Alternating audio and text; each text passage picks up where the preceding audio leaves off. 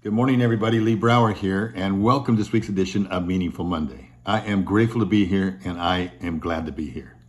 What if I were to tell you that a lesson that your mom taught you years ago, if you follow it, is probably one of the greatest things that leaders can do now? To be present, to be in the grateful moment, and to become even greater leaders. You've probably heard of David Steindl, David Steindl-Rast brother David Steindl-Rast. He's probably the leading authority on gratefulness in the world.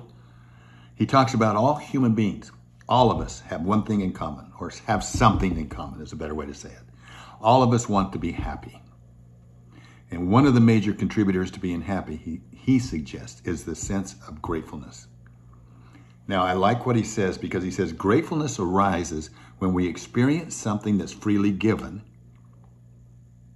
and it's valuable.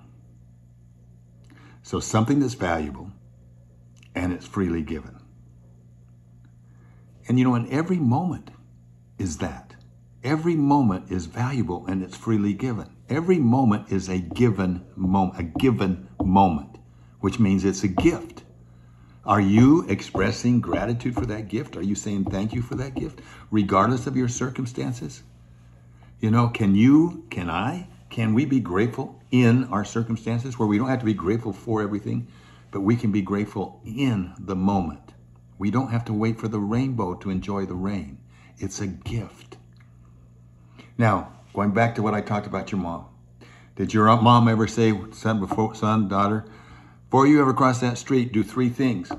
Stop, look, let me tell you, look both ways, and then go. Stop, look, and go. Now, great leaders know how to pause during the day, to really stop, to be in the moment, that gift, and to just then listen. And listen means to listen with all of your senses, not just your hearing, but your sight, but your how you feel, your smell, all your senses to come in, to pause and take in the beauty that God has given each one of us, the beauty of the moment. And those pauses of gratitude, of gratefulness, allow us to move forward then. You see, great leaders use that three step process. They really do. So stop, look, and listen. You know, it's been said that we must never allow our burdens to obscure our blessings.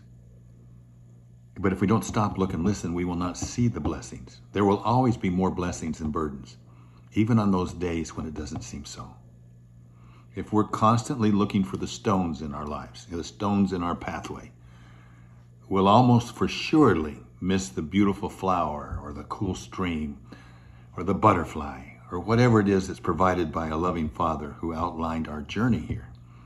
And each day, each day, each moment can bring more joy than sorrow. If we've got our living, our mortal, or what do we call it, mortal, or spiritual eyes, if we're open to God's goodness we will see it. You do not find the happy life, you make it. So have a meaningful week. Stop, look, and go. But completely stop. Completely take in your senses, completely look, and then go with confidence and determination. Stop, look, go. Have a meaningful week. We'll talk to you next week. Bye bye.